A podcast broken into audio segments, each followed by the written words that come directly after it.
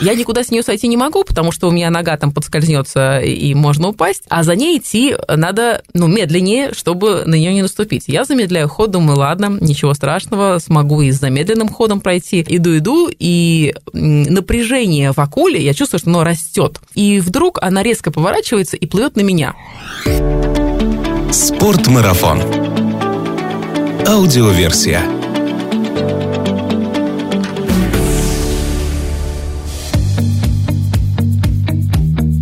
Всем привет! Это Артур Ахметов и подкаст «Спорт Марафон. Аудиоверсия». В этом подкасте мы немного говорим о спорте, но много о спортивных увлечениях, активном отдыхе, путешествиях, приключениях и снаряжении для всего этого. Если вам нравится наш подкаст, лучшее, что вы можете сделать, это рассказать о нем своим друзьям. Так вы поможете нам сделать аутдор популярнее в нашей стране, а значит среди нас будет больше здоровых и счастливых людей. Совсем недавно мы начали выкладывать выпуски аудиоверсии на YouTube-канал «Спорт Марафон» и получили много приятных приятных отзывов о нашем подкасте. За это вам огромное спасибо. Самой популярной просьбой на YouTube-канале является делать подкасты с видео рядом. И знаете, сегодня я очень жалею о том, что у нас пока нет возможности вести видеосъемку при записи аудиоверсии. Причина простая. Моя сегодняшняя гостья.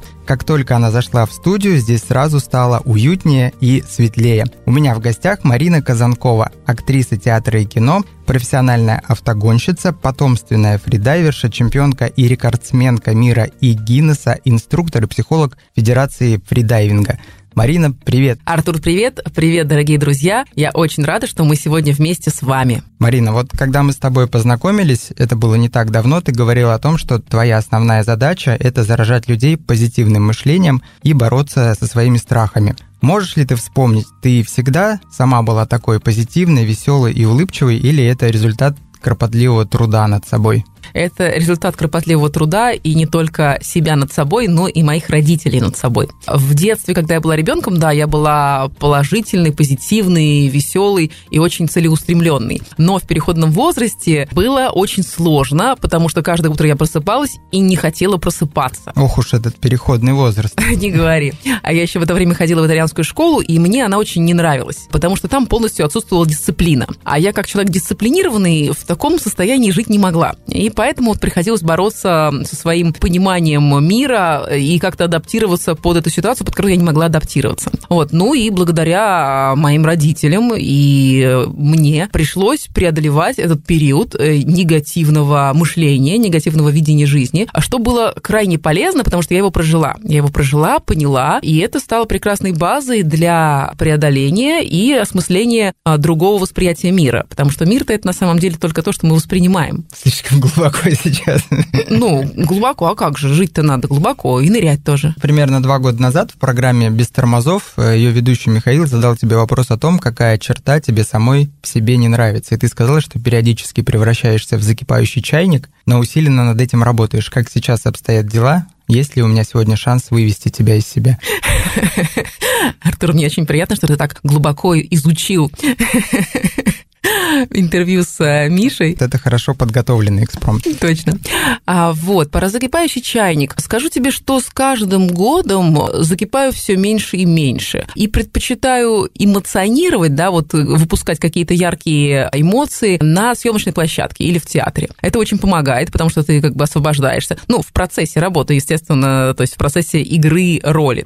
И тогда это не срывается на людей, которые тебя окружают, на любимых людей или на людей, с которыми ты работаешь, а, и получается сохранять некую внутреннюю гармонию и комфорт. Вот этой эмоции закипающего чайника можно ее условно назвать негативные эмоции, а на площадке судя по тебе, ты играешь в основном позитивные роли. Не скажи, у меня бывает и очень такие... А как вот, если внутри сидит гнев, а надо играть радость, как ты трансформируешь это, а это гнев отлично трансформируется в смех. Вот когда я пыталась разобраться, что вообще мне с этим делать, когда это было на очень высоком уровне, то я нашла вариант, когда доходит до точки уже невозможности сдержать гнев, то берешь и смеешься. И эта эмоция, она трансформируется в э, по градусу такую же эмоцию, только с противоположным знаком. Очень классно. Ты смеешься, вокруг тебя смеются, и все проходит. Смех с небольшим налетом гнева, мне кажется. Да. Творчество или спорт? Что появилось раньше в твоей жизни? Очень сложный вопрос, потому как спорт появился с раннего детства, и творчество тоже. То есть они появились, наверное, параллельно, вместе, всегда переплетались и поддерживали друг друга, так как творчество – это всегда очень высокий энергетический уровень. А достичь высокого энергетического уровня, а во всяком случае для меня, без физической поддержки, без поддержки спорта и без поддержки энергетической невозможно. Поэтому они идут в параллель обязательно всегда. То есть ты считаешь, что творчество и спорт – это две вещи, которые могут быть очень тесно связаны? У меня они связаны очень тесно, и я не могу ни без одной, ни без другой составляющей заниматься второй составляющей. Понятно. Очень часто в интервью ты говоришь о том, что важны не столько спортивные цели, сколько получение удовольствия от самого процесса. Точно. Так? Да, почему? А когда мы ставим спортивную цель и идем к ней, а мы, естественно, проходим через а, трудности. И трудности бывают разные, а бывают очень большие трудности. Основная, самая большая трудность, наверное, это с мотивацией. Когда нам тяжело, тяжело, тяжело, тяжело, то мотивация начинает утихать. И вот та большая далекая цель, она становится слишком далекой. То есть она перестает быть э, реальной. Поэтому для того, чтобы достичь большой цели, нужно ставить маленькие цели внутри этой большой. Дошел, порадовался, пошел дальше. Для того, чтобы было поощрение того, что вот молодец, хорошо сделал. И если мы не получаем удовольствие от процесса, то силы и энергия на реализацию этой цели очень быстро тает. И мы остаемся без энергии, без желания и отказываемся от цели. Если сам процесс приносит удовольствие, то как у тебя появилось желание ставить рекорды? Ведь рекорд — это результат. А рекорд – это результат. А процесс, приносящий удовольствие, зависит от уровня результата. То есть чем выше результат, тем больше процесс приносит удовольствие. То есть хорошо потрудиться, чтобы получить в конечном счете рекорд. Хорошо потрудиться, чтобы этим насладиться и в результате получить рекорд. На сегодняшний день тебе принадлежит 4 рекорда Гиннесса, Четвертый рекорд засчитан уже? По факту три, четвертый рекорд еще на рассмотрении. По идее, в марте, ну, Гиннес обычно до трех месяцев рассматривает, в марте должны дать сертификат. Расскажи об этих рекордах. Как вообще они начались, рекорды Гиннесса, и с чего? С того, что в 2016 году приходит мне имейл от э, Габи Коста. Габи Коста – это жена Карлоса Коста, знаменитого чемпиона мира по фридайвингу. Очень хорошие ребята. Габи, она еще и судья на соревнованиях. Я с ними пересекалась на каких-то соревнованиях, мы общались. Он Габи мне пишет, а не хочешь ли ты сделать рекорд Гиннесса? От этого предложения я... Не каждый день, да, получаешь такие предложения? Ну, во-первых, не каждый день, а во-вторых, я мечтала об этом с раннего детства, когда мы с папой и с сестрой э, читали книгу рекордов Гиннесса. И это было что-то э, непостижимое, великое, прекрасное, огромное, вот эти вот нереальные люди, которые делают нереальные рекорды. И э, я никогда не могла даже предположить, что я когда-нибудь сделаю рекорд Гиннесса. То есть это настолько из другого мира, из какого-то. И тут приходит такое предложение. Как оно тебе? Ты там, я представляю, утро в Италии, ты с утра пьешь травяной чай, пролистываешь почту, и на тебе приходит, а не хотите ли вы поставить рекорд Гиннесса, Марина? Я даже не помню, где это было на самом деле, в какой это было стране. Пришел имейл, э, где Габи пишет, э, ну, привет, как дела? Вот у нас тут на Панере так здорово, будет соревнование, ля-ля-ля. А не хочешь ли ты поставить рекорд Гиннесса, Марина? На что я сразу отвечаю, хочу. Что для этого нужно? У меня открылись глаза, да вообще почему нельзя поставить рекорд Гиннесса? То есть все на самом деле реально, все возможно. Достаточно этого захотеть. Это как, э, сейчас я вспомню, у Моджи была песня, и он делал ремикс, и ремикс назывался I would not if I could not, but I can, so I do. То есть вот. я бы мог не делать, если бы не мог, но я могу, поэтому делаю.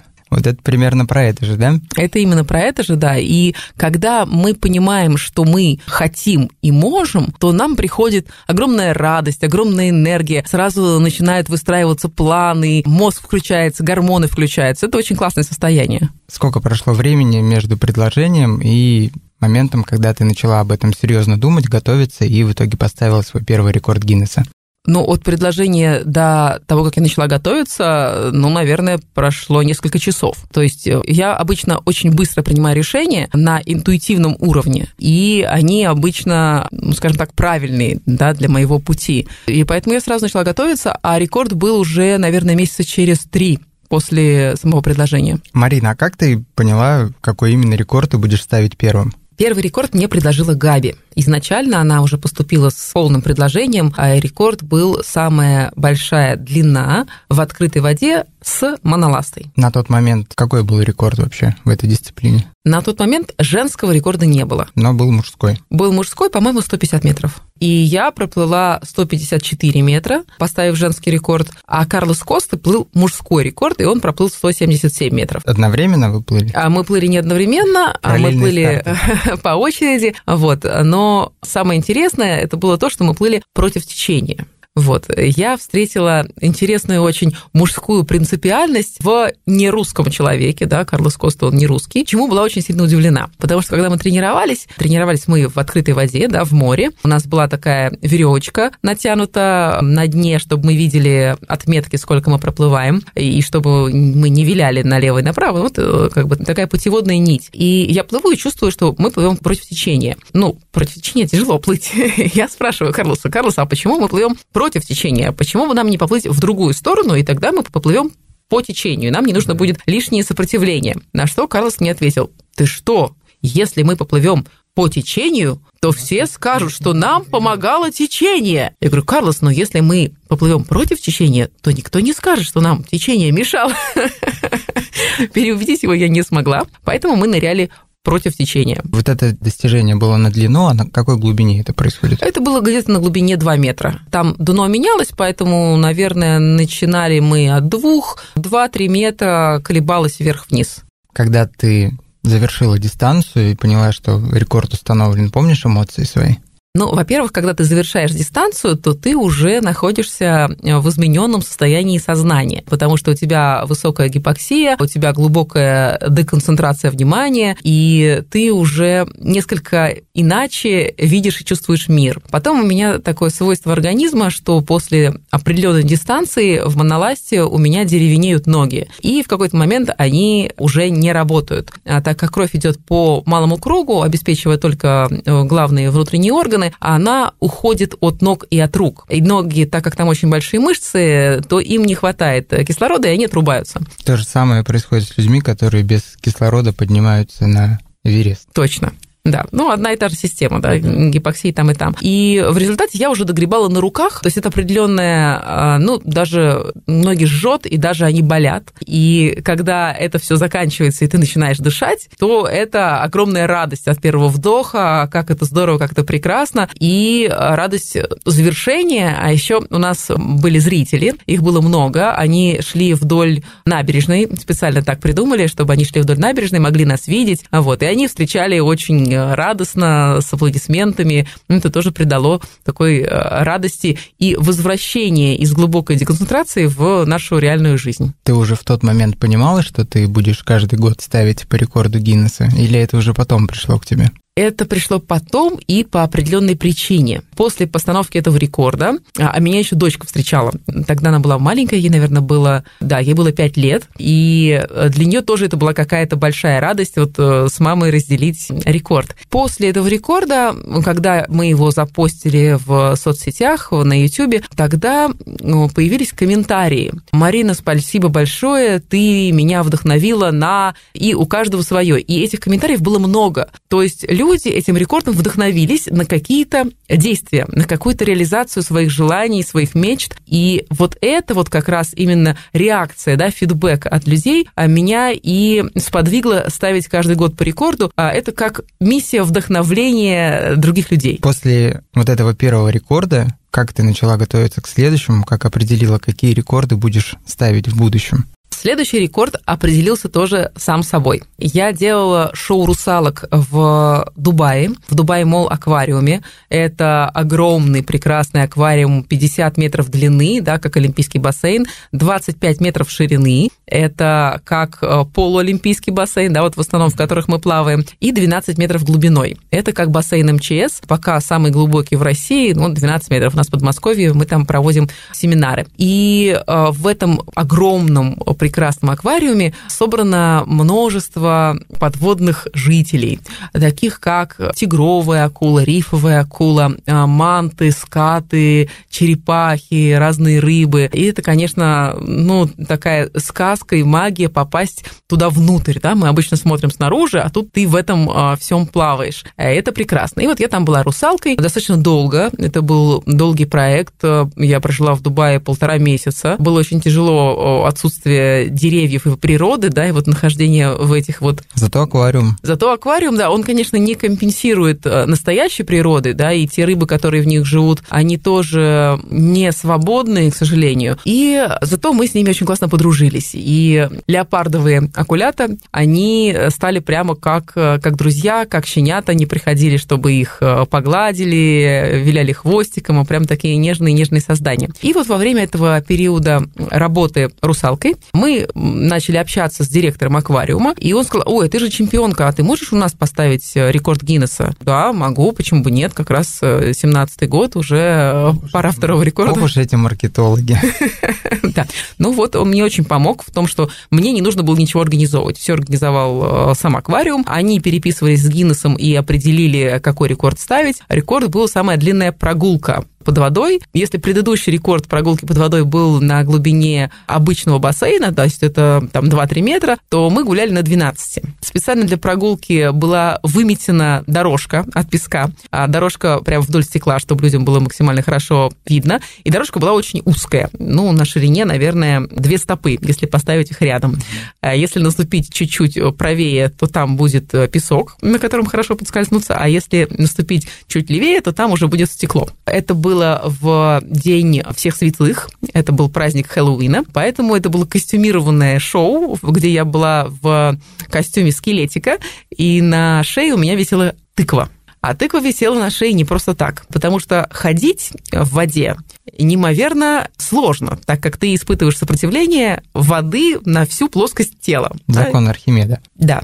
И груз в тыкве, который был положен, он помогал двигаться вперед. То есть он как некий тянущий такой вот вперед предмет. И, естественно, идти совершенно вертикально невозможно. И я шла с наклоном вперед, но нужно было обязательно не пропустить шага и не поднять обе ноги. При отрывании двух ног от э, дна рекорд не засчитывался. Ну, такие правила придумал Гиннес. И у меня было всего три попытки. Но понятное дело, что рекорд надо делать с первой попытки, потому что когда ты собрался, приготовился, да, это большая психологическая работа. Идешь на рекорд, и вдруг осечка, то второй раз у тебя уже есть утомленность от заешки дыхания первого раза, и, естественно, надо опять собирать все это внимание э, для того, чтобы реализовать рекорд. И у меня в первую попытку передо мной плыла хрященосая акула. Хрященосая акула – это такое чудище морское, очень похожее на преисторического динозавра. У нее большой треугольный хрящевой нос спереди. Очень странный такой житель, и она кажется очень беззащитной. У нее нет зубов, она действительно достаточно беззащитная. Вот. А когда я шла за ней, я почувствовала от нее страх. То есть она испугалась, что за ней какое-то преследование. Тыква за ней идет. Да, тыква идет за ней со скелетиком, а она прямо шла вот по моей дорожке. Я никуда с нее сойти не могу, потому что у меня нога там подскользнется и можно упасть, а за ней идти надо, ну, медленнее, чтобы на нее не наступить. Я замедляю ход, думаю, ладно, ничего страшного, смогу и с замедленным ходом пройти. Иду-иду, и напряжение в акуле, я чувствую, что оно растет. Все подводные жители движутся под водой с определенной скоростью. Она плавная, плавные мягкие движения. И если э, подводный житель меняет резко скорость, это значит, что либо стресс, либо охота, да, есть кто-то, кого надо поймать. А, и вот изучив уже повадки подводных жителей, я понимаю, что акула под стрессом. Мы как же сделать так, чтобы избежать стресса для нее? Ну, пока не получается, и вдруг она резко поворачивается и плывет на меня она находится в районе где-то до колена у меня. Э, я, естественно, подпрыгиваю, чтобы она проплыла и еще больше не испугалась. Она проплывает, я приземляюсь э, обратно и продолжаю свой путь. Продолжаю свой путь, и у меня начинаются мысли. Заметил Нельзя? кто-нибудь или нет? Ну, заметил, точно заметил, потому что они там прям под стеклом стоят и все видят. Но мысли э, такие, засчитают или не засчитают? Поймут ли они мой гуманный шаг, да, что я спасала акулу от стресса? Или не они скажут... ради. Да, или они скажут, нет, все, ноги оторвала, мы сказали, ничего не получается. Дохожу до поворота. У нас не полная линия была, а была линия до определенного момента, там камни просто большие такие булыжники, и поэтому я разворачивалась, шла обратно. Дохожу до поворота, иду обратно, думаю, ну, вроде пронесло, продолжаем движение. Конечно, когда внутренний диалог во время задержки дыхания, он очень много сжирает кислорода. Поэтому лучше иметь полностью свободное сознание, но в такой ситуации мысли приходили, я не могла от них избавиться, потому что они как раз решали, идти дальше или нет. И вот когда я дохожу вторую грань почти до конца, я слышу голос «Марина, всплывай». И понимаю, что не засчитали.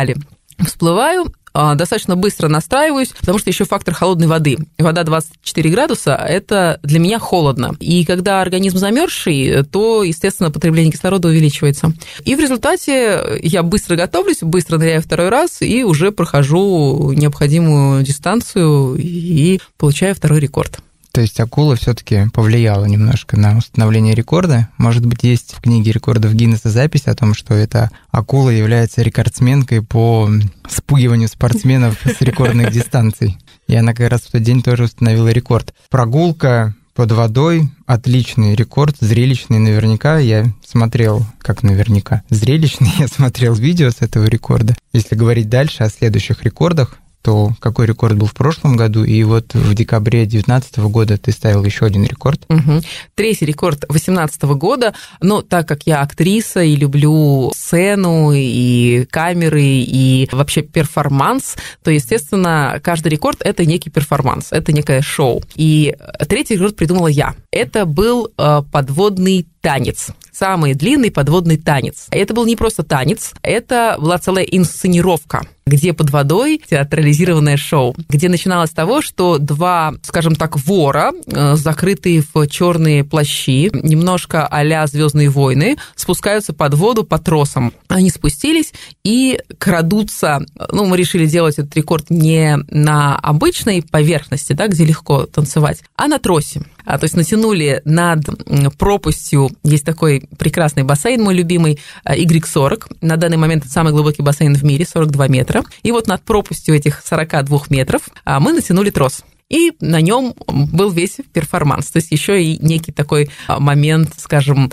саспенса, а что если вдруг э, там соскочить с троса? То есть по законам Земли, если упасть с троса, то упадешь вниз. А, но и так как мы были пригружены, то, в принципе, в дырочку можно было упасть, ну, понятно, что потом можно выплыть, все равно э, визуально это дает э, такой эффект. Спускаются эти два вора вниз, а посередине над тросом висит жемчужина. И они крадутся к этой жемчужине, чтобы ее украсть с двух сторон сторон, друг друга не видя, потому что капюшоны прикрывают глаза. И вместо того, чтобы взять жемчужину, когда они к ней тянутся, они берутся друг другу за руки и понимают, что, ой, а они, оказывается, не одни. А ну тогда что делать? Нужно защищаться или э, завоевывать жемчужину. Выхватывают мечи, мечи светящиеся, как в Звездных войнах, и начинается бой на мечах подводный бой на мечах.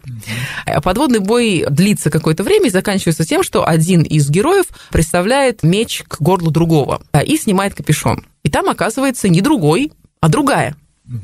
А, здравствуйте, Марина. Да, здравствуйте, Мариночка. Э, ну, естественно, второй, который мужчина, он тоже снимает с себя капюшон и приносит свои извинения за то, что он дрался с женщиной. И тут начинается танец. Романтический финал, они танцуют, и в результате потом я всплываю, взявшись за жемчужину, берусь рукой за жемчужину, и меня вытаскивают на тросе наверх. Прекрасное представление. Сколько длился под водой этот танец? Этот танец длился 3 минуты 28 секунд. До этого был рекорд в этой категории, или ты сама придумала эту историю? Я историю эту придумала сама, а Гиннес написал, что да, мы принимаем подобный рекорд, нужно сделать больше трех минут. Угу. Ну, три минуты с сложной хореографией, с драками, с прыжками, кульбитами и танцами – это, ну, достаточно большая нагрузка для организма. Этот рекорд засчитан вам двоим, тебе и твоему партнеру, или? Партнер всплыл раньше, поэтому рекорд засчитан мне. А не было в процессе тренировок этого номера от него позывов, а я тоже хочу рекорд.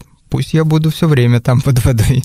У него была такая возможность. Плавать он вокруг. всплыл раньше, потому что почувствовал необходимость э, дышать. Так, конечно, планировалось каждому. Угу. Пара, да, два э, фридайвера танцуют вместе. Ясно. Ну и рекорд, который буквально полтора месяца назад ты осуществила, но еще не записан, в декабре 2019 года. Да, это четвертый рекорд 22 декабря в том же самом глубоком бассейне в мире, в Италии. Я там делаю 2-3 семинара в год минимум, потому что я безумно люблю это место. Там вода 34 градуса, представляешь? Ну, тепло. Очень тепло. Это единственное место, где я не мерзну. Во всех остальных бассейнах я мерзну. А здесь не нужен гидрик, ты чувствуешь воду, она термальная, ну, просто сказка. И у меня был другой рекорд, который я предложила Гиннесу. Они мне отказали. Я предложила его второй раз с другой стороны, потом третий с третьей стороны. И каждый раз они говорят, нет, мы это не можем посчитать. Тоже рекорд, связанный с Они артом. просто посмотрели так, рекорд Марины. Опять она, ну надо что-то тут Ну, я же, немножко. да? я же планирую как-нибудь получить еще рекорд Гиннесса за самое большое количество рекордов Гиннесса. Хорошая этого, цель, да. да, до этого нужно дорасти. Сколько нужно рекордов установить, чтобы... Э, Я сейчас еще не считала, но думаю, что больше 20. Мгм. Ну, Ну, Вот. 20 лет. Ну, да, 20 Нормально. лет и вперед. Так, возвращаемся. Возвращаемся к нашей теме. После того, как они несколько раз мне отказали, так как с комиссаром, с которым я переписывалась, сложился некий, некий филинг, некое вот такое взаимопонимание, он написал, ну, а не хотите ли вы поставить вот такой рекорд? Как вам такое название? Я думаю, ну, окей. То есть, если вы предлагаете, значит, вы это одобряете. Хорошо, давайте поставим. Уже времени было очень мало, уже был декабрь месяц. То есть, они мне отказали крайний раз в начале декабря. И я понимаю, что как бы вот год проходит, и нужно... А рекорда нет, Рекорда нет, и нужно срочно что-то делать. Я принимаю их предложение. Это был самый длинный подводный мостик, причем йоговский мостик. Это когда а, плечи и руки и стопы лежат на земле, а таз поднят в диагонали, да, от плечей к э, коленям. И вот в этом напряженном состоянии, когда напряжено практически все тело, нужно находиться более трех минут. Когда я приезжаю в Грик 40, Хорошая фантазия у этих ребят из Гиннесса, я скажу. а у них есть такой рекорд на Земле, поэтому они решили просто перенести его под воду. Да, фантазия э, такая э, очень совместивая со фридайвингом, скажем так. Я приезжаю в Y40 и понимаю, что в этом году Y40 сделал самую классную декорацию для моего рекорда. А каждый год они что-нибудь новенькое делают под водой. В позапрошлом году там был э, скутер-мопедик Веспа и Cinquecento, машинка итальянская старая, прям под водой. В нее можно было заплывать на глубине 10 метров, там садиться за руль, фотографироваться, очень красиво. В этом году 50 лет э, со дня высадки на Луну, и они поставили ЛЭМ. Это космический корабль, который ходил, ну, который находился, станция такая, на Луне. И этот ЛЭМ стоял на глубине 10 метров. Его верхняя часть выходила на уровень 5 метров. Это то место, которое оптимально видно из стеклянного коридора, где стоят зрители, и из э, всех больших окон, в которых зрители. То есть они мне уже изначально подготовили гениальную площадку для рекорда. Вот там мы ее и реализовывали. А еще очень классно подобрали дату а, во время моего семинара. Не после, как это было в предыдущем году, а прямо во время. И поэтому в первый же день семинара я говорю, ребята, а собралась компания и очень такая интернациональная, и из Швейцарии, и из Франции, и из Италии, и из России вот мои ребята приехали с регулярных тренировок. И я сказала этой компании, ребята, я буду ставить рекорд Гиннесса. Кто хочет помочь? И, естественно, все, да, Все ринулись в бассейн. я-я-я, а, разделили их на разные роли. Там были timekeeper ы, которые должны были засекать, там были witness ы, свидетели, которые должны были отслеживать, что вот все четко происходит. Конечно, safety diver ы и safety diver главный, который меня отправлял и потом встречал. Два а, cameraman а, ну, cameraman ы были профессиональные. Это один из них э, мой друг давний, мы много работ делаем вместе, Ман- Манфред Бортоли, итальянец, а второй это Евгений Шаман, это уже русский очень классный арт, э, подводный оператор и фотограф. И так у нас сплотилась за несколько дней команда, что ребята стали прям идеальной командой для рекорда. Э, И мы вместе поставили рекорд. Получилось 4 минуты 28 секунд. Это время самого рекорда, то есть нахождение в позиции э, мостика. И 4 минуты 53 секунды – это общее время дайва. То есть мне понадобилось время для того, чтобы э, Занять спуститься, стойку. да, занять позицию и потом всплыть. Все эти прекрасные рекорды, красивые с точки зрения не только спорта, но и с точки зрения творчества, можно посмотреть на YouTube-канале Да. Марины Казанковой. Найдите там, посмотрите, действительно очень красиво. Скажи, Марин, вода — это стихия с двумя оборотными сторонами. С одной стороны, она дает жизнь всему живому, что есть на Земле, с другой стороны, она очень легко может забрать жизнь неподготовленного человека. Для тебя вода — это уже родная стихия? Для меня вода – это родная, любимая стихия. Мы же вообще происходим да, из воды. Мы в амниотических водах находимся в э, животе у мамы, потом рождаемся, состоим из воды. Да? То есть вода нас окружает и находится в нас. И, конечно, она родная, она всегда была родной любимой. Я тонула в воде два раза, и два раза э, меня спасал папа, поэтому я знаю силу воды и опасности, которые ждут нас в воде. И еще одна моя миссия – это помогать людям узнавать об этих опасностях и, самое главное, как в них себя вести для того, чтобы обезопасить себя на воде. К сожалению, этому не учат в школе, этому не учат э, на уроках плавания, на уроках там кайта, на серфа, вот все, что связано с водой. Первое, чему нужно учить, это безопасности на воде. Как себя вести в экстремальных ситуациях, что делать. И обычно а, какая первая реакция человека, попавшего там либо в волну, либо в течение, это паника. Паника – прямая дорога не туда. Угу. Потому что при панике у нас дыхание с нормального дыхания переходит на верхнее дыхание, человек начинает задыхаться, даже еще имея воздушные пути над водой. И, во-вторых, все мышцы при панике а, очень сильно напрягаются. Идет большой расход кислорода, и очень быстро приходит усталость. Поэтому первое, что нужно избежать при экстремальной ситуации, это паники. Каким образом? Нужно расслабиться. Да? Кажется, как бы совершенно в контрасте с происходящим, но это факт. Причем в любой экстремальной ситуации первое, что нужно сделать, это психически расслабиться, чтобы не эмоционировать и чтобы реагировать интуитивно и максимально быстро, потому что через зажатые мышцы это невозможно. Расслабиться и дышать. Дышать правильно, спокойно. И, конечно же, нужна натренированная задержка дыхания, чтобы мы понимали, что даже если нас захлестнула волна на выдохе, вот мы выдохнули и попали в волну, у нас еще есть минимум одна минута задержки дыхания. Это практически у любого человека, да, нормального, среднестатистического, есть минута задержки дыхания на выдохе. Потом у тренированного там за 2-3 минуты минуты может заходить. И что у нас есть время на реагирование, надо просто быть расслабленным и решать вопрос без эмоций. Задержка дыхания под водой и задержка дыхания ну, в нашей нормальной среде. Это одно и то же? Это разные вещи. Почему это разные вещи? Есть очень простой физиологический ответ. Так как организм не все время находится в воде, то нахождение в воде и погружение дыхательных путей, да, рот, нос под воду, для организма это определенный, ну, скажем, стресс. Он сразу, у нас организм совершенно гениальное и идеальное такое вот создание, он сразу реагирует. Ага, у меня лицо находится под водой. Значит, что нужно делать? Экономить кислород. То есть мне сейчас не дают кислорода. И как он экономит кислород? Он сразу замедляет сердцебиение. Это называется рефлекс млекопитающего. Оказывается, это есть не только у человека, но и у млекопитающих.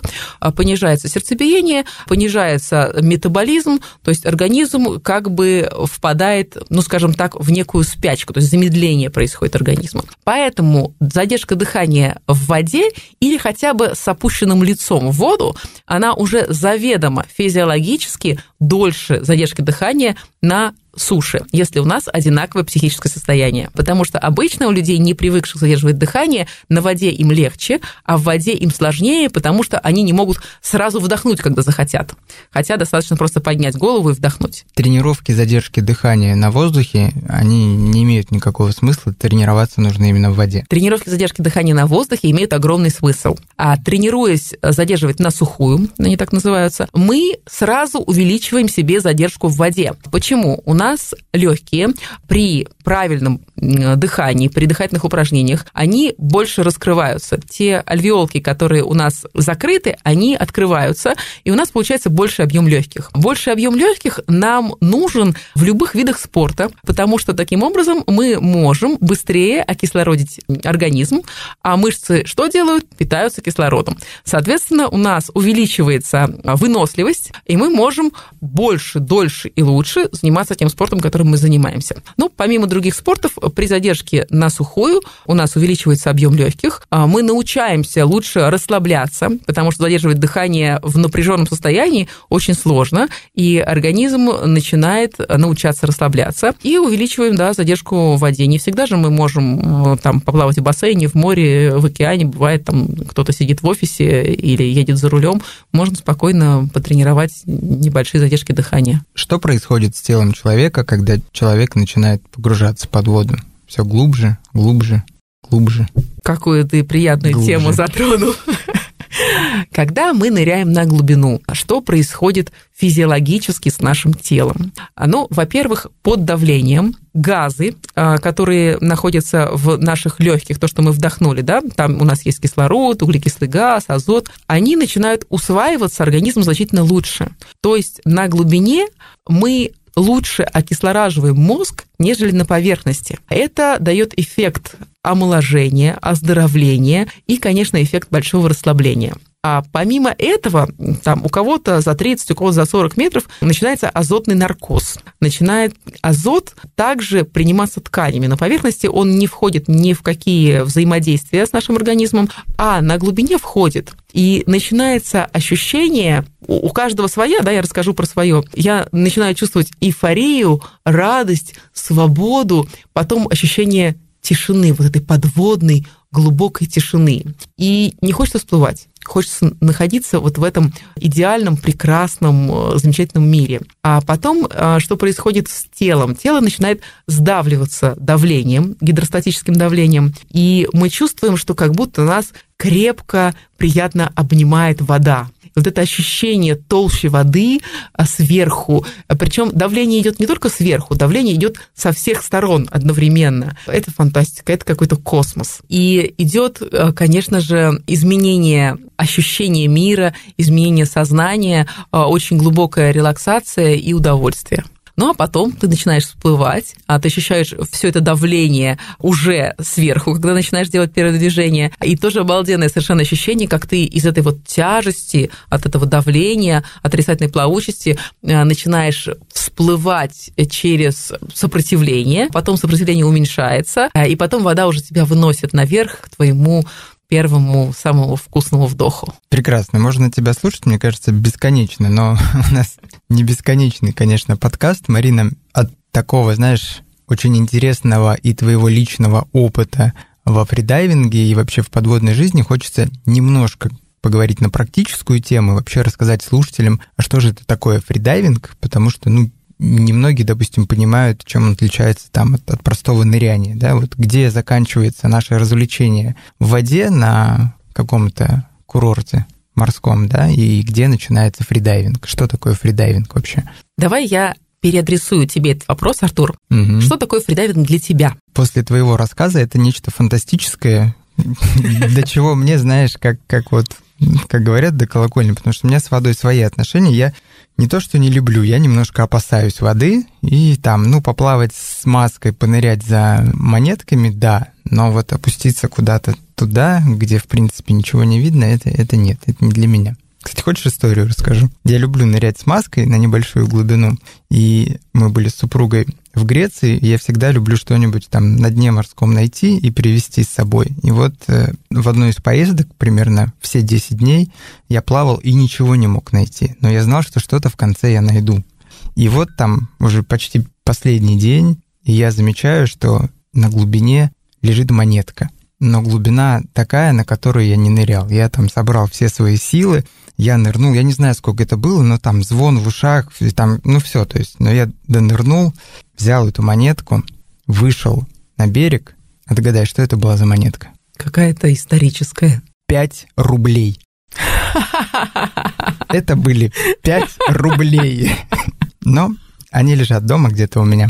Так вот, Давай про фридайвинг все-таки. Давай. Но главное, что это было не 5 рублей, а главное, что это было мотивацией для тебя для совершения поступка, для совершения подвига, скажем так. Потому что подвиги в нашей жизни, они могут быть и очень маленькие, и для других казаться вообще незначительными. Главное, что они для нас. Когда мы э, делаем подвиг, совершаем, то мы повышаем веру в себя, то мы поднимаем свою энергию и э, свою планку вообще потому, что можем сделать в жизни. Поэтому эта вот пятирублевая монетка была классным для тебя да. мотиватором. Спасибо соотечественникам, которые ее там оставили. По поводу фридайвинга. Почему я спросила сначала, чтобы ты мне рассказал об этом? Потому что большинство людей считают, что, да, фридайвинг – это что-то для каких-то там подводных монстров, э, чемпионов, а для меня это как до колокольни. На самом деле фридайвинг – это ныряние на задержке дыхания. То есть это то, что мы можем делать в бассейне, просто нырять под водой, или просто задерживать дыхание в статике, или нырять э, там за монетками и э, все что угодно, все, что приходит в голову.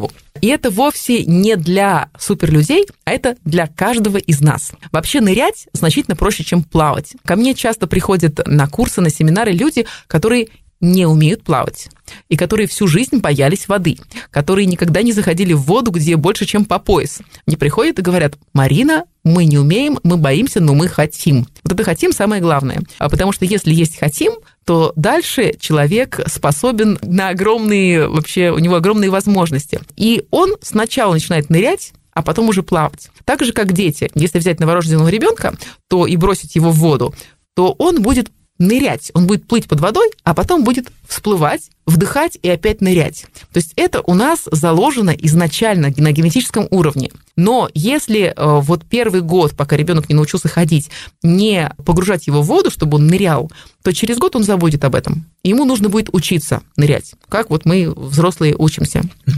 Поэтому фридайвинг, он для всех, для детей, для взрослых, а, для а, взрослых-взрослых, да, потому что это такой вид спорта, которым можно заниматься в любом возрасте. И если там футбол, например, понятно, что это дело молодых, и что после там 35-40 ты уже не сможешь потягаться с 20-летним, то во фридайвинге, если поставить 20-летнего и 60-летнего человека, неизвестно, кто выиграет потому что у 60-летнего у него есть опыт, у него есть владение собой. Во фридайвинге очень много головы, очень много расслабления. Поэтому нет э, такого возрастного лимита, до скольки можно нырять. И обычно люди, ныряющие долго, они живут очень долго. И нырять не обязательно на большие глубины, участвовать в соревнованиях. Главное ощущать вот это вот чувство свободы, чувство невесомости и, естественно, изучать себя под водой. А у нас, когда вот мы живем в обычной жизни, куча проблем, куча дел, нет времени на изучение себя, нет времени на понимание себя, а фридайвинг дает это время. Ну, когда мы, например, под водой лежим с задержкой дыхания или ныряем с задержкой дыхания, у нас есть время побыть собой и почувствовать, что мы действительно хотим, какие у нас ощущения в теле, в легких. Это такая возможность внутреннего роста, духовного тоже роста и, конечно, удовольствия. Потому что фридайвинг – это огромное удовольствие и освобождение от стресса. А когда люди начали называть фридайвинг спортом? Очень недавно. Э, если фридайвинг существует испокон веков, да, даже невозможно посчитать, в каком э, тысячелетии до нашей эры он возник, потому что э, на большинстве побережий, где был человек, был и фридайвинг. Потому что люди всегда ныряли, добывали из моря пропитание, раковины, губки, все. Во всех странах мира практически. То как спорт фридайвинг возник в 40-х годах, когда Бушер решил нырнуть на 30 метров глубины. Врачи ему сказали, ты что, нельзя по законам физики на 30 метрах глубины, там будет 4 атмосферных давления, а у тебя схлопнутся легкие. Просто воздух в легких раз сожмется, и легкие схлопнутся. Поэтому ты э, совершаешь самоубийство, не делая этого. А Бушер сказал, я сомневаюсь в вашей медицине, я считаю, что она неправильная, вот я сейчас нырну на 30 метров, вы посмотрите. И он нырнул на 30 метров. Естественно, там была пресса, все смотрели с замиранием в сердце, как у него сейчас схлопнутся легкие. Он нырнул на 30 метров и всплыл. Здоровый, и с большой улыбкой на лице. С обновленными легкими. С обновленными легкими и с обновленными законами физическими. И врачи не удумевали, как это получилось, почему. А оказалось очень просто. Когда мы ныряем на глубину, то у нас происходит сдвиг крови. Blood называется по-английски. Это кровь приливает к легким для того, чтобы они не схлопнулись. То есть капиллярчики, которые находятся вокруг легких, они активно наполняются кровью. Поэтому с нами ничего не происходит. Наш организм помнит те времена, когда мы еще все под водой жили. Генетика. Да. Как готовятся спортсмены, из чего складывается успех? в этой дисциплине? Спортсмены готовятся на трех уровнях. А уровень физический – это любая физическая нагрузка, начиная там от э, кроссфита, э, заканчивая танцами. На дыхательном уровне – это дыхательные упражнения, которые делаются в основном на суше и частично в воде. И это психологическая подготовка. Это как раз мой конек. Я обычно провожу семинары по психологической подготовке. И эта психологическая подготовка, ну, наверное, процентов, ну, минимум 60 успеха. Потому что если человек готов физически и дыхательно, и не готов психически, то, скорее всего, это будет либо blackout, либо это будет раннее всплытие. А когда он готов психически, то тело с дыхалкой подтягиваются. Был у меня один из вопросов. Фридайвинг – это про физическую мощь человека или про его психологическую силу? Ты частично на него ответила. Но можно на него больше ответить. Это про его психологическую силу с хорошей физической мощью и тренированностью. Какое снаряжение используют фридайверы? Во фридайвинге можно нырять как без всего, то есть без маски, без ласт, э, без гидрокостюма, без купальника. Просто я и вода. Это тоже очень классно. Также можно и нырять совсем. Ну, например, если у нас погружение под лед. Можно, конечно, и под лед нырнуть без всего, но без маски, под лед и без троса это уже очень рискованное мероприятие, потому что как только мы заныриваем в лунку под лед а на какую-то глубину, то при всплытии можно лунку и не найти. Поэтому, естественно, нужна техника безопасности и обязательно соблюденный протокол. Ну, расскажу о полном обмундировании фридайвера. Угу. Прежде всего, это маска потому что в маске мы видим. Маска обязательно должна быть с носом закрытым, для того, чтобы мы могли ее компенсировать. При нырянии на глубину мы могли бы носом выдыхать в маску, и она бы отлипала от лица. В очках нырять нельзя. Либо в специфических очках самокомпенсирующихся. Они вот их изобрели, они есть. Если не маска, то э, зажим для носа, чтобы в нос не попадала вода и чтобы мы могли продуваться э, удобно. Дальше, конечно же, гидрокостюм. Гидрокостюм подбирается, исходя из того, в какой воде мы ныряем. Ну, вот сейчас мы ныряем под лед, значит, у нас гидрокостюм должен быть, ну, там, девятка, например, или семерка. Теплый гидрокостюм. Под гидрокостюм можно э, засунуть такие теплые подушечки, которые ломаешь и которые греют, да, 6 6 часов. Ну, я не очень, знал об этом. Очень помогает. я снималась в рекламе Hyundai. Это была 10-часовая съемка подо льдом. Это много и холодно. Поэтому эти подушечки меня очень-очень грели и спасали. Дальше, значит, у нас гидрокостюм. Если холодная вода, перчатки и носки гидро. На ноги это либо ласта, либо моноласта на пояс, ну, в смысле, пояс, да, э, резиновый пояс для того, чтобы на него надевать груза. Чем у нас толще гидрокостюм, тем больше грузов нужно для того, чтобы погружаться. И, естественно, это трос и лайнер. Трос – это вдоль которого мы ныряем. Внизу у него груза, а сверху у него буек. А лайнер – это такая система безопасности, которая либо пристегивается на руку или на ногу или на пояс одной стороной, потом у нее метровая такая, ну, скажем так, веревочка, но, правда, не из веревки, а металлическая, и карабин на другой стороне стороне, который встегивается в трос, по которому мы ныряем, чтобы мы от него никуда не уплыли, и чтобы в случае чего по нему могли максимально быстро поднять фридайвер наверх. Как определяется точка невозврата? Что вот дальше уже погружаться нет смысла? Нет смысла почему? Потому что можешь не вернуться наверх. Мы говорим о глубине, да? Да.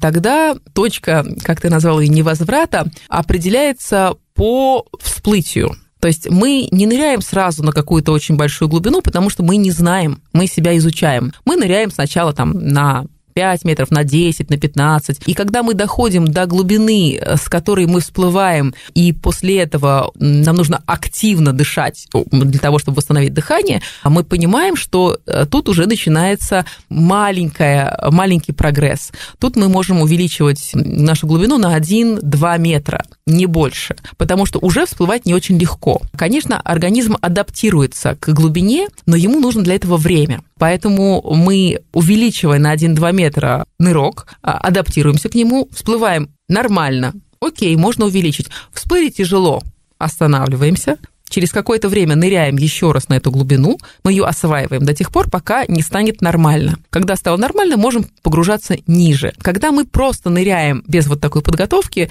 то точку невозврата определить невозможно, потому что внизу у нас хорошая усвояемость кислорода, нам внизу хорошо. Поэтому определить, что вот здесь все мы не можем. Либо нам говорят уши, мы не можем продуться, да, потому что техника продувки еще не очень освоена, и тогда мы всплываем из-за ушей. Либо мы сами понимаем, что при всплытии нам ниже будет тяжело, поэтому мы вот здесь заканчиваем. А глубину мы видим на часах. Глубину на часах лучше не смотреть, потому что это лишнее движение, лишняя трата кислорода и лишняя пища для размышления для мозга. А это все ведет к потере кислорода. Соответственно, глубину мы выставляем. Я, например, ныряю, ну вот, на 20 метров, да, мы выставляем на эти 20 метров, либо, если я ныряю одна, мы выставляем груза на 20 метров, и я дохожу до грузов, и как бы дальше уже троса нет, возвращаюсь, либо, если там другие люди тоже ныряют, то берется резиночка, цветная резиночка для волос, выставляется на отметочку. Я знаю, какая моя резиночка для волос, я ныряю до нее. И потом это сдвигается, и мы ныряем глубже. Все понятно, наглядно. Фридайвинг как вид соревнования. Что собой представляет, в каких дисциплинах соревнуются спортсмены? Может быть, есть какой-то мировой зачет у фридайверов? Соревновательный фридайвинг, спортивный фридайвинг, он организован двумя разными организациями. Это АИДа и это CMAS. Это две организации, которые достаточно долго воевали друг с другом, и вот буквально последние годы они начали примиряться, и теперь спортсмен, который участвует в соревнованиях и чемпионатах мира АИДы, может также участвовать и в КМАСе. А сейчас разные неравные рекорды, потому что более сильные спортсмены участвовали в основном в АИДе, а в КМАСе менее сильные спортсмены. Ну, сейчас это вот уже они более-менее уравниваются. Есть дисциплины, бассейнные и есть дисциплины глубинные. Есть чемпионаты индивидуальные и чемпионаты командные. Вот начнем с индивидуальных чемпионатов. Бассейнный чемпионат мира состоит из трех дисциплин. Это статика, статическая задержка дыхания, когда мы просто лежим на воде и ничего не делаем. Самое сложное, потому что ничего не делаем. Вот если для японской культуры это нормально, лежать и ничего не делать. Я делала семинар в Токио, и когда я спрашивала у японцев, какие у них нормальная задержка дыхания там в статике, в динамике, большинство сказали, что у них задержка в статике 5 минут ну, там 5-5 с чем-то. В России это уровень чемпионата России. 5 минут.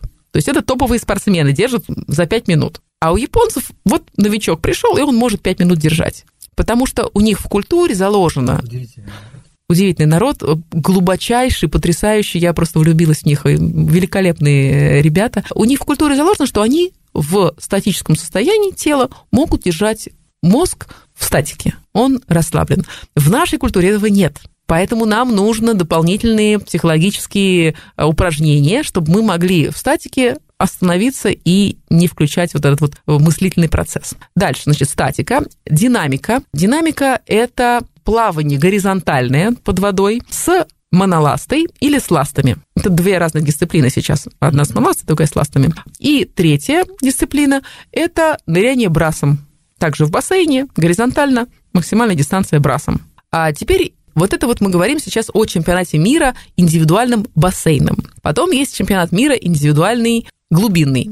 Он проводится там в море, в океане. Глубина самое простое для начинающих – это free immersion, это ныряние вниз по тросу, подтягиваясь на руках. Мы просто подтягиваемся на руках, для этого не нужна никакая техника плавания. Нужно просто мочь подтягиваться на руках. Но это может э, любой, да, по тросу просто идешь и скользишь. При этом в воде подтягиваться легче. Очень легко подтягиваться в воде, конечно. Вторая дисциплина в море – это ныряние, называется constant weight, постоянный вес. Это ныряние с моноластой или с ластами на глубину, нырнул, развернулся, всплыл вдоль троса. И третий – это брас также брасом в глубину и обратно. Что касается командных чемпионатов, а там используются три дисциплины, две бассейны и одна глубинная. Это статика в бассейне, динамика с моноластой и глубина с моноластой. Суммируются все баллы каждого члена команды по три человека представитель, три женщины, три мужчины. И по результату уже какая команда выигрывает.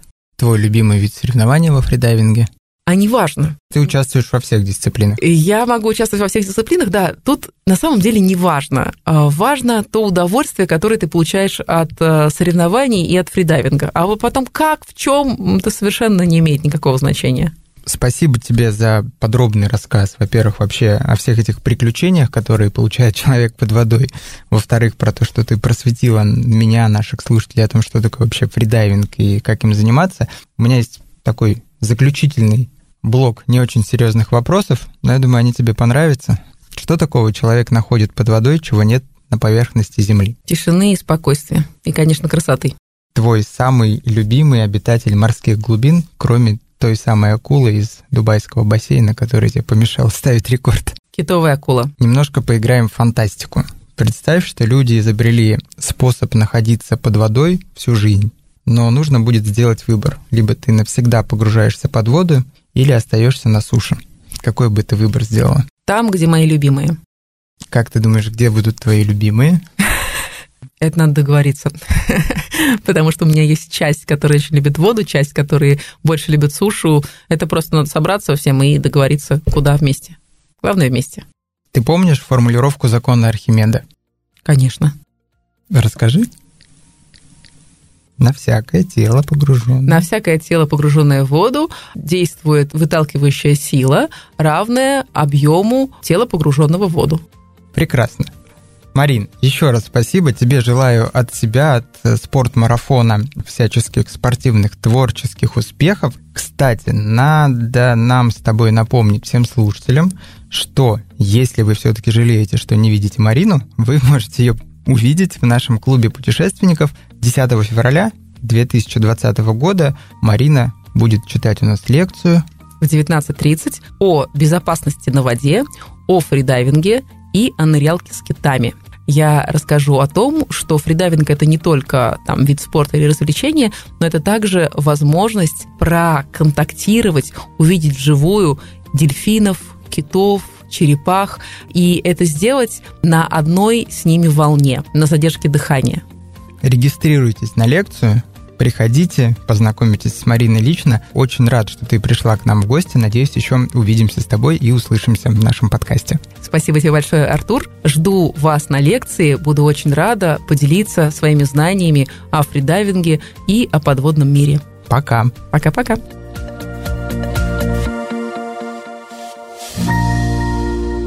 Спортмарафон. Аудиоверсия.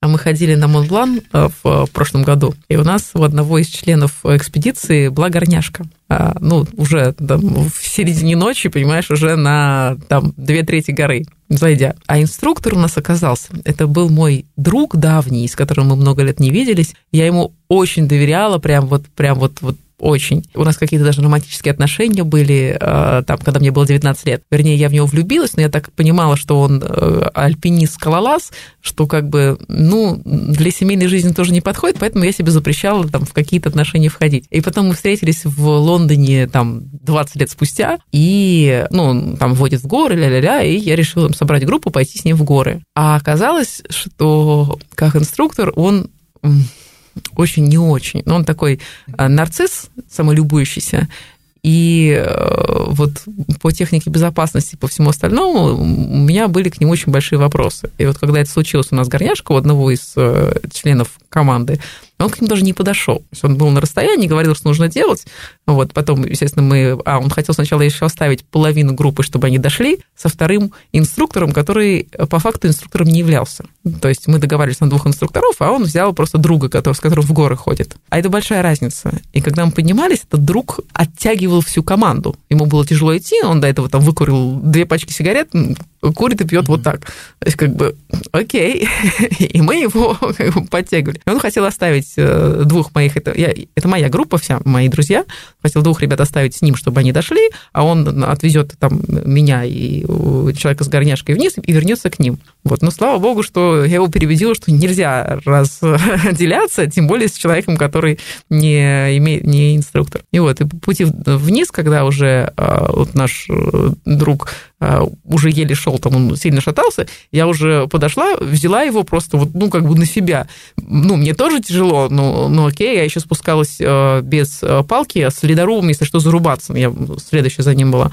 Вот, и я уже взяла его там, подтаскиваю, говорю, Шурик, что делать? Потому что в каких ситуациях вы что делаете? Ну, мне тяжело его тащить, да, и, и как это делать?